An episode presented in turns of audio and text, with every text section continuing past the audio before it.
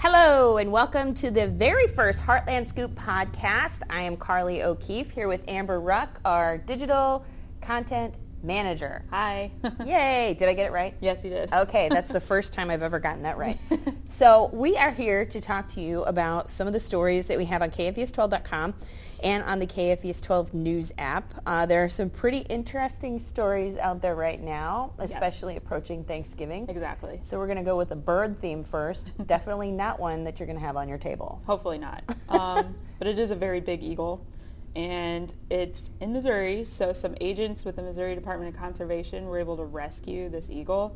It was actually found injured just north of Paris, Missouri, which is not in the Heartland, but still Missouri. So they captured the bird and took it to a rehabilitation center. Isn't that nice? And there's a really good photo of it, of an agent holding it. Yeah, I see that, and it's actually kind of terrifying because we've had eagles on the show before with the Arkansas Raptor group that rescues them, and they are bigger than you think when they're up close. Also, not friendly. No. So a couple of years ago, I went to a Cardinals opening day game, and they always let the eagle loose to fly around the stadium, and so I was right next to the box as they let it out, and as soon as they opened that box, it like poked its head out, and it had a very scary, intimidating look, and then it took off, and luckily it did not like land on me, but it was very scary for a few minutes. Yeah, so hats off to those conservation agents who rescued the eagle, because especially when birds are in distressed situations, they tend to get a little bit crabbier than even normal. So when they rescue that, then they can take it to the rehabilitation group and hopefully release it back into the wild, and be happy. I hope so. So they are also kind of delicate, I've heard. Like, even the slightest injury, they may not recover from. I don't know if that is the case in this time, but I know that's been the case in the past, unfortunately, here in the Heartland. Yeah, very sad. We don't want to lose any of those. They're such great, beautiful birds. Exactly. Yeah. So which one did you want to talk about next? You want to get into the Thanksgiving? That's what I was thinking, yeah. I hear you're making Thanksgiving dinner for a lot of people. Yeah, for my family. It's going to be wild. Are you deep frying your turkey? No, I don't do that because I have witnessed what can happen. 1 year when I was reporting on the breakfast show, I went and I talked to the Benton, Illinois Fire Department, and they put a frozen turkey in a deep fryer, and it was a huge fire. It was literally taller. It blew up taller than the fire station. It was amazing, and a lesson for me to never try that. So I go with the standard oven and turkey bag method, and it always turns out great. I've never had any complaints. Yeah, this article says deep frying is one of the most dangerous ways to cook a turkey. I believe it. And they recommend only frying turkeys away from the home, not in a garage, not on a porch. Make sure you don't overfill the oil in the fryer. There's very specific rules when you're deep frying a turkey.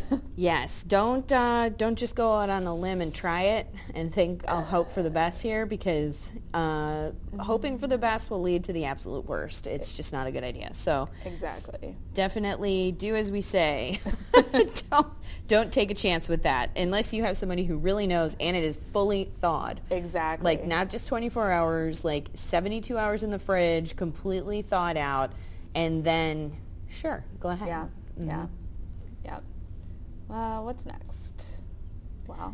That crazy mercury story's pretty wild. So that was crazy. First of all, if you're buying face cream, ladies, maybe don't do it in a parking lot. Yeah. I mean, no matter how good of a deal it is, not a good idea. Because it's crazy making mercury. You don't want that. So in Sacramento, a woman was peddling face cream tainted with dangerous levels of mercury through Facebook. She's accused of smuggling the creams in from Mexico, advertising them on Facebook, and marketing to women in immigrant communities, and then sold them to them in a parking lot. She even named them after herself. She called it Crema Esparza and Crema Gemina. I don't know if I'm pronouncing that right. I took French in high school. Yeah, but, as did I, so I'm no help. Yeah. But anyway, you know, just be careful in general if you're buying stuff on Facebook, I would say. Yeah, it's you know, like I'm a big like Facebook Marketplace fan, like where you can get like furniture, but I don't know that I would do face cream. Yeah, and you had a bad mirror experience. I did have a bad mirror experience, but so be careful. But I did buy like a really great mirror, like after the bad mirror, so it's all good.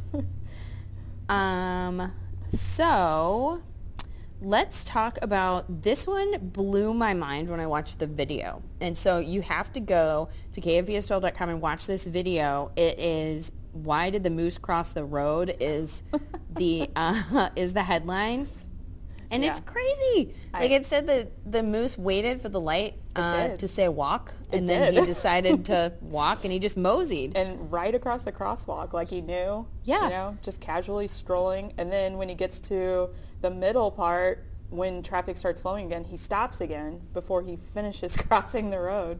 It's, you know, he's a good pedestrian, I guess. Yeah. I don't think human pedestrians are that considerate. Oh, yeah, no. Yeah. Mm-hmm. But so you have to watch the video to really get the idea of what's happening here, but it is crazy. Yeah. And that's from our affiliate in Alaska. I was going to say, yeah, of course it's Alaska. But yeah, not here. Yeah. No moose around here. No, but it is fun. It's a funny video. Hey, what's the deal with that that scary text message story? It was in the top 5 I saw. Yeah, I mean, you know, so this 14-year-old girl, I guess, just got these random text messages, supposedly random, from an unknown number, and the mom happened to see them, and it's actually, they're really disturbing messages. Yeah, they say, "Hi, pretty girl, your mom told me to pick you up and maybe get a few things. I am in the white van, big red flag, behind the gray car right in front of you." Yeah, and, you know, obviously, I think the mom alerted authorities, because if you're a young teen or just child in general is getting these text messages, you know. Yeah, very, very not spooky. Not good. Yeah. So, and honestly, that kind of ties in with Jeff's Cunningham's story last night on smartphone safety with kids. Mm-hmm. Just, he had different ways you could protect your kids, because in general, kids these days are going to have phones, some sort of phone, and sometimes a smartphone. And obviously there's a lot of different ways that predators can get in contact with your children, and fairly easily if you're not careful. Yeah, they kind of like backdoor around parents. So it's definitely a spooky time to be a parent, and technology, you almost have to be very tech savvy if you have kids, because they're going to outsmart you, and also so are predators. So you just have to be on high alert. Yeah, it's pretty much in their DNA now. I think they're just born to know how to work smartphones. Yeah, and I don't know, it's evolution or something. Yeah, and so you really, you have to be on top of it. Yeah. So what's the deal with this slave sale mom reacts? Well, this one's very confusing. And it's disturbing and horrible. So I guess a student, a 14-year-old, posted a photo of a fellow student who was black on Craigslist with the caption, "slave for sale." And school parents, community members, they held a very tough discussion with the, you know, the students about obviously why this isn't right or good. And so they're trying to move on from it, but you know, it's just unfortunate. I don't know. And this was in Illinois, Naperville, which is not far from Chicago. So, and I think I read somewhere, no, maybe that was a different story. I was going to say, I think it was in the same town as that Buffalo Wild Wings story, but maybe that was a different one. Yeah, last month in the city, a group of parents and kids at Buffalo Wild Wings said that they were told to move tables because a customer didn't want to sit near black people. So that apparently Naperville definitely having some problems. Some issues. Yeah, with racism. Not pleasant. Well, let's get back to some funny stuff. Because, well, I don't know if that last story was funny or not. No, I don't think that's funny. Okay. So I guess there was this assignment. This has to do with school again and kids. But the assignment had children choose pictures based on the word fat. And this mom says her child's in first grade, and had the worksheet as part of a reading mastery class. And she says, on the last one, it said fat had an example of a more chubbier girl and more skinnier girl. I had to explain to her that it was body shaming, even if it was a skinny girl or for the example for skinny. I feel that would be still be body shaming that person because some don't want to be called that. And it's true, like, I know naturally skinny people and they're self-conscious about it just as much, if you know, as someone who might be chubbier. It's either way, it's not good to like call it out, I guess. Or yeah, definitely not. And it's very hard, especially for younger women who are maybe in junior high or high school, when they don't really know themselves yet, and then they have they're put in this box of skinny or fat, and there's really no middle ground. Exactly. Because I remember being that age and thinking I'm fat, and I wish I was as fat as I thought I was then. Right. You know, like it's true. It's true. Yeah.